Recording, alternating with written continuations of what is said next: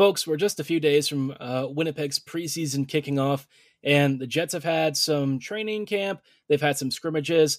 Let's take a look at some of the line combos and dive into what it might suggest Rick Bowness's head is at for this upcoming season as the Jets prepare for maybe one of their most unpredictable and exciting seasons in recent memory. All coming right up on tonight's episode of Locked On Winnipeg Jets. Or Locked On the Hockey Jets, your daily podcast on the Winnipeg Jets. Part of the Locked On Podcast Network. Your team every day.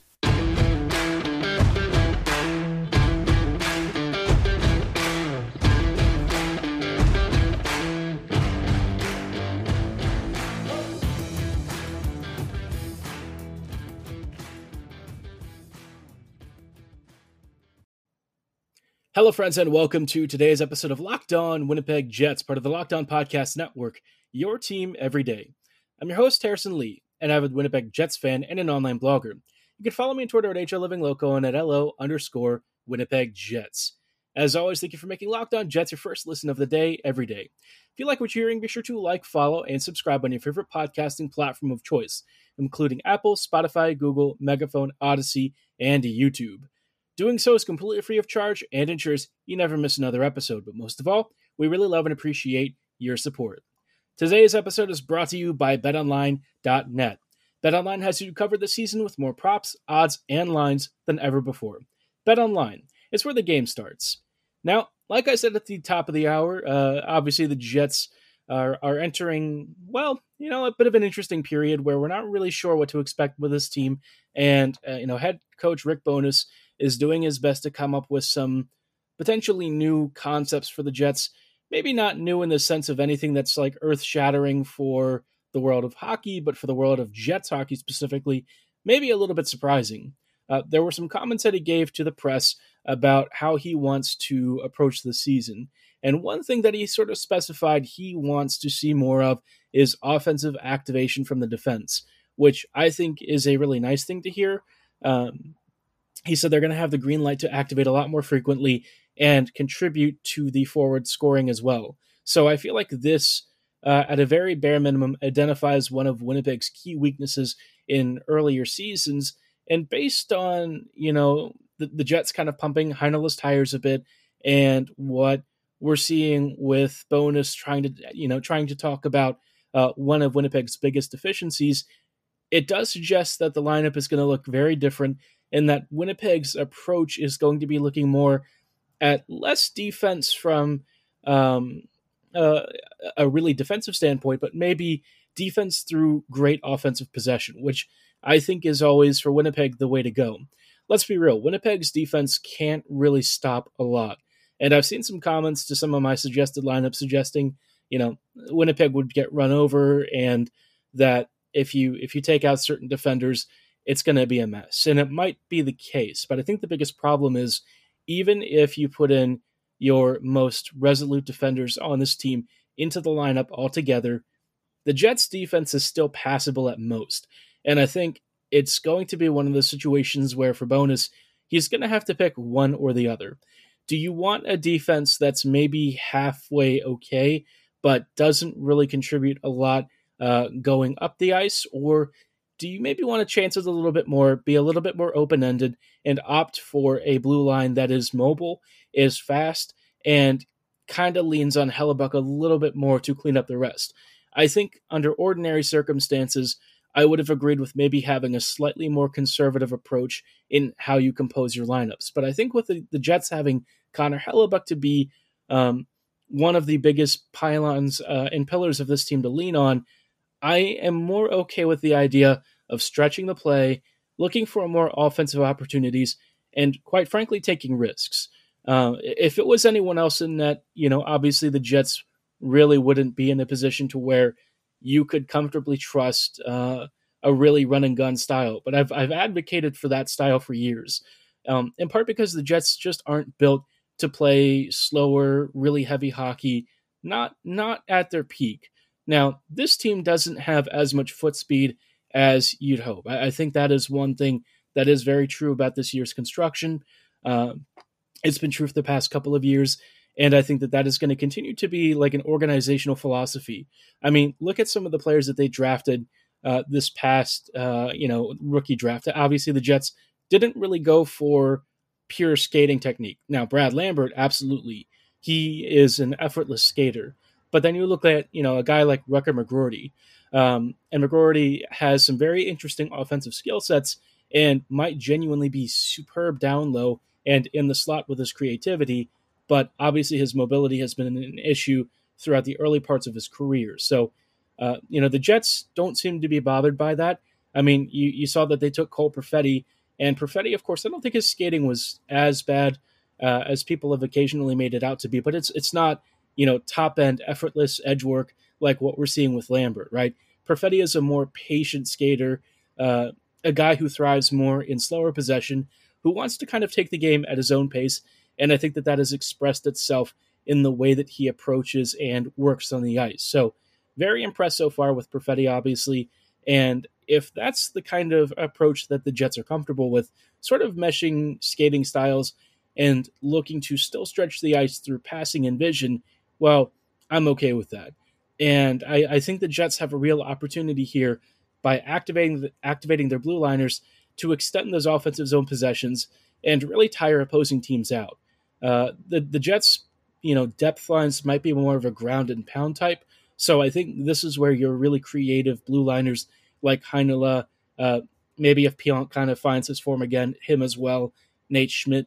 I think all of those guys can really offensively contribute. Uh, Josh Morrissey, of course, we know is definitely capable of racking up points. You know, he might not be the world's best power play scorer, but at even strength, he's got great vision, and it seems like he has identified a couple of areas around the faceoff circles where he does actually have a pretty decent release. So, you know, there is reason to think here that um, maybe Bowness is tactically aware of some of Winnipeg's biggest problems and is willing to push the team in the right direction. It, you know, I'm, I'm certainly more excited about him than I've been about uh, any of Paul Maurice's changes over the years. There was only one year that I felt Maurice really got it, and that was 2017 2018. But right off the bat, Bowness really hasn't for me put a foot wrong. So I'm excited about that. But of course, like I said at the beginning, the they do have like a training camp ongoing right now.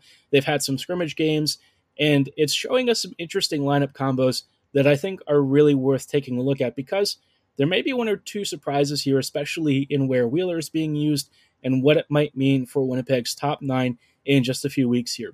We'll walk through those line combos and what I'm interested to see emerge from these pairings in just a little bit. But before we go any further, I do want to shout out our friends at partners at betonline.net. BetOnline is your number one source for your football betting info this season. Whether you're looking for college football or pro level stuff, they've got all of the latest player developments, team matchups, news, podcasts, in depth articles, and analysis on every game you can find. They've got stuff from the start of the season up until now, and they've also got stuff if you're looking more at futures than the present. And as always, BetOnline remains your continued source for all of your sport wagering information with live betting, up to minute scores, and everything you can imagine for every single sport out there. If you like MLB baseball, NHL hockey, um, of course, German soccer is even covered, Premier League football. They've got everything. I mean, they even have Triple Crown horse racing when those roll around. So they are a fantastic resource, not just a betting site, but a resource for you, for all of you sports heads out there who want to keep track of all your favorite sports. They've got all the information and podcasts, news, updates, everything you want, all in one centralized location. And they really are the fastest and easiest way to check in on all of your favorite games and events. They've also got MMA, boxing, golf, you name it, they've got it covered. And if you don't love sports, they've also got Vegas casino games because they want everyone to have a little bit of fun. To get started, go to betonline.net on your laptop or mobile device to register for a free account right now because betonline is where the game starts.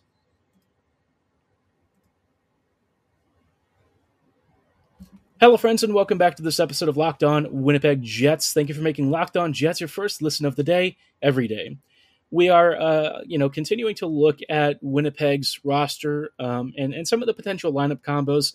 I tried my hand at assembling a lineup a while back, um, but of course, you know, the Jets are going to have to weigh some of the changes that I'm suggesting with dealing with the veterans and and not wanting to embarrass anyone and not wanting to piss anyone off that you know has been a really mainstay player. And I, I, I think in particular, Wheeler is one that I would say um, is kind of in this category.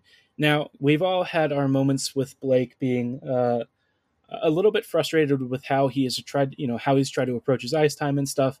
But, you know, at the end of the day, I've always said I can't criticize the guy for wanting to be the breadwinner.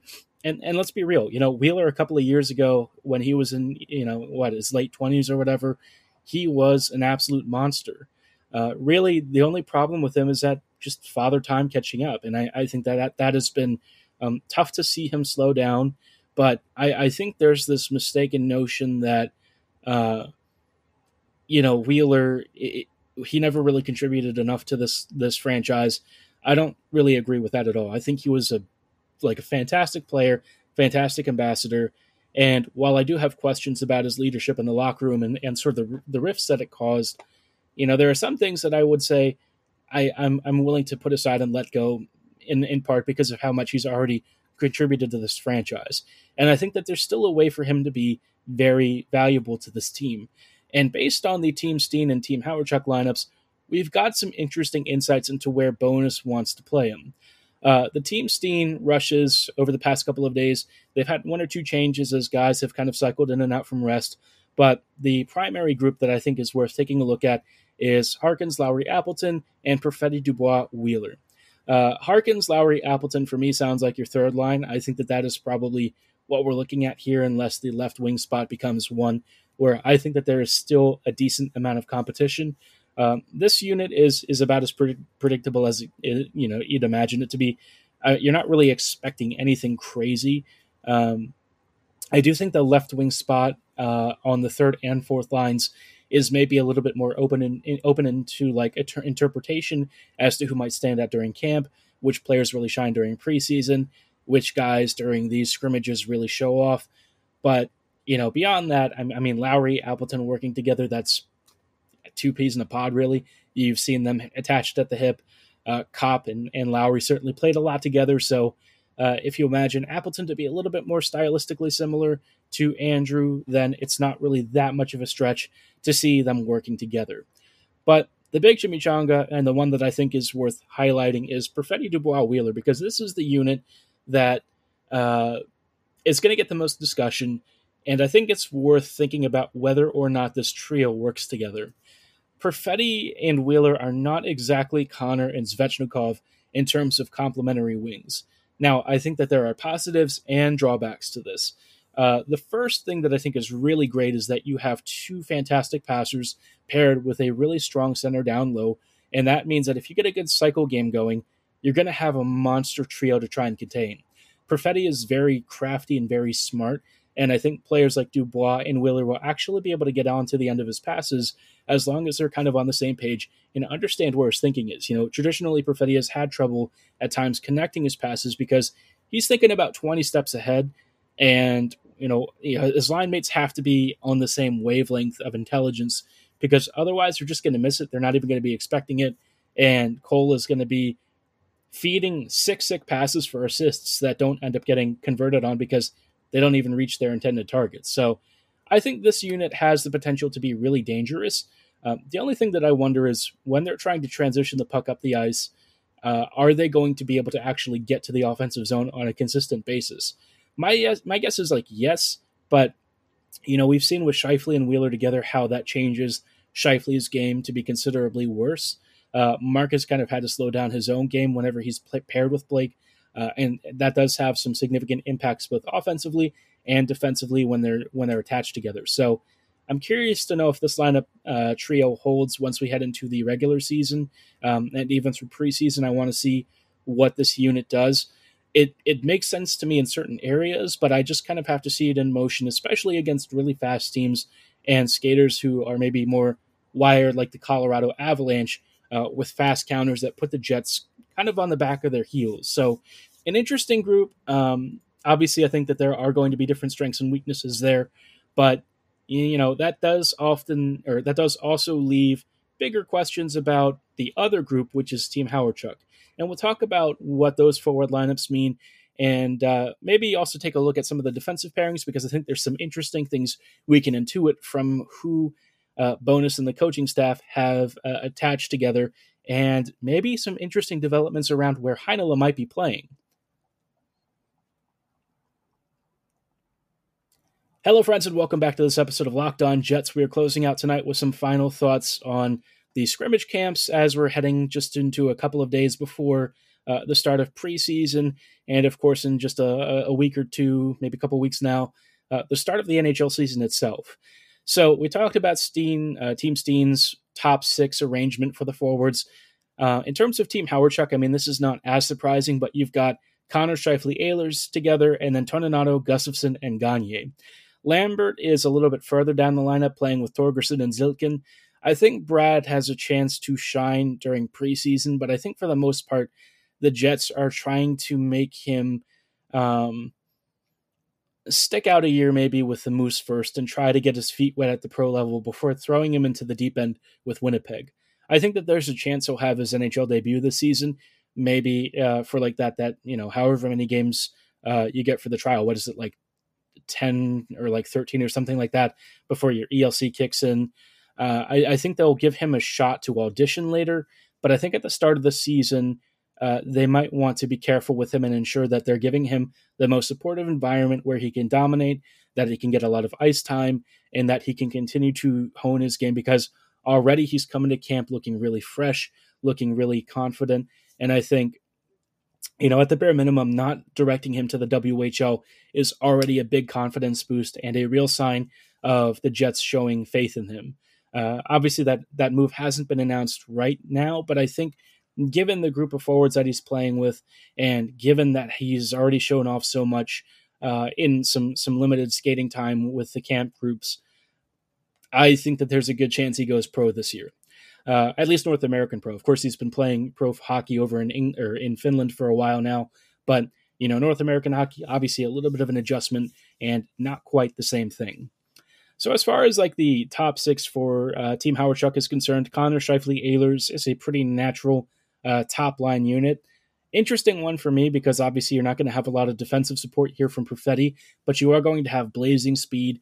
And I, I think the the idea of uh, CSE as like a really good offensive scoring trio that's just constantly bombing up and down the wings, creating great one-on-one matchups, and using that creativity and skill to just score, you know, uh, and, and, shoot the dickens out of goalies. I feel like is a really fun combo. Uh, I'm certainly willing to give it a shot you know, when Scheifele is more focused on just creating offense and stuff and not having to worry about um, defensive possessions going backwards, he's really at his best. And Ehlers, whenever he works with him, they tend to bring out the best in each other. So I think this trio could be really fun. And now that Connor's game has kind of taken another step forward in terms of understanding how to better use his line mates and really making the most of those scoring chances, I think that that is a great trio. Toninato, Gustafsson, Gagne could very well be um, Winnipeg's third or fourth line. I think Bowness is trying to figure out the right balance here uh, in terms of defensive stability with scoring output. I think he's very keenly aware that the Jets don't have a lot of offensive punch in the third and fourth lines. And so he's looking for different combos to really step up. And I think the idea of having Gustafsson with Gagne is actually nice because it suggests he knows Gustafsson needs skill to work with. And Gagne is an underrated scorer. I think he's always been um, a little overhated. He's a very good finisher, uh, and he really brings some soft mitts that I think have been, again, are a bit underappreciated throughout his career. Uh, you know, he was always projected to be something else for the Oilers that he never really was. And ever since then, he's just been a reliable middle six producer that I think would work really well at intro- introducing Gustafsson to longer term NHL duties. So I'm excited about that. Toninato, I mean, you don't really, you know, um, expect a ton of defensive or like offensive value out of. Maybe he can bring some defensive contributions, but you know he's there to be a complementary winger, maybe score a couple of points here and just anchor a, a role where there's some competition. I mean, Mikey Eyssimont apparently has had a good camp from what uh, Murat of the Athletic has indicated. Um, there's some other guys out there who might be fighting for a spot. You know, you're looking at uh, Kristian Reichel, Jeff Malott, uh, maybe even Greg Meireles. A lot of players looking for ice time and the Jets don't have a ton to give. Now, where the Jets will have actually quite a bit of time to give uh, is a crowded blue line unit with players like um, Heinola, uh, Samberg, and some other prospects all trying to filter in. But Um, I, I, think there's one particular defensive pairing to me that has stood out. Uh, that is, or that there's actually two. Sorry, two. From Team Steen, you've got Dillon Heinola with Heinola playing on the right side, which is unusual. Um, I think Heinola is actually good enough to play on your offhand. Uh, he seems like he's very adaptable, very flexible, um, and as a like a super smart defender with great passing and vision and pretty decent mobility. I think he would potentially work well with Brendan Dillon, especially if Dillon does in fact benefit from Bowness's adjustments to the defensive systems. The other pairing that's interesting is Chisholm DeMelo. Uh, if this pairing were to come to pass, I think it would be a very nice mixture of Chisholm's ability to be like a chaotic ball of energy and offense on the ice, and DeMelo's more patient approach that focuses more on being a really complementary piece to somebody who's going to be the more aggressive puck carrier. It's kind of how you got Morrissey to function, and I think it's a, a very potentially fun pairing for the future. Um, for Morrissey's part, he's been he's been paired with Jonathan Kovacevic.